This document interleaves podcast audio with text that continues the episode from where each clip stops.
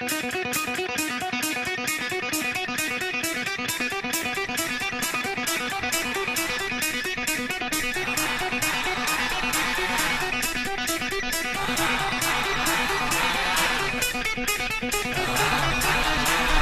right, here we are inside the new studio, the new home of After Hours.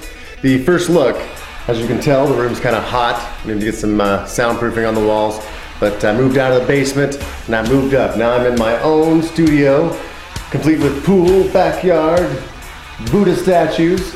We'll all see that later, okay? But a lot more to come, a lot of good things on its way. So uh, stick around.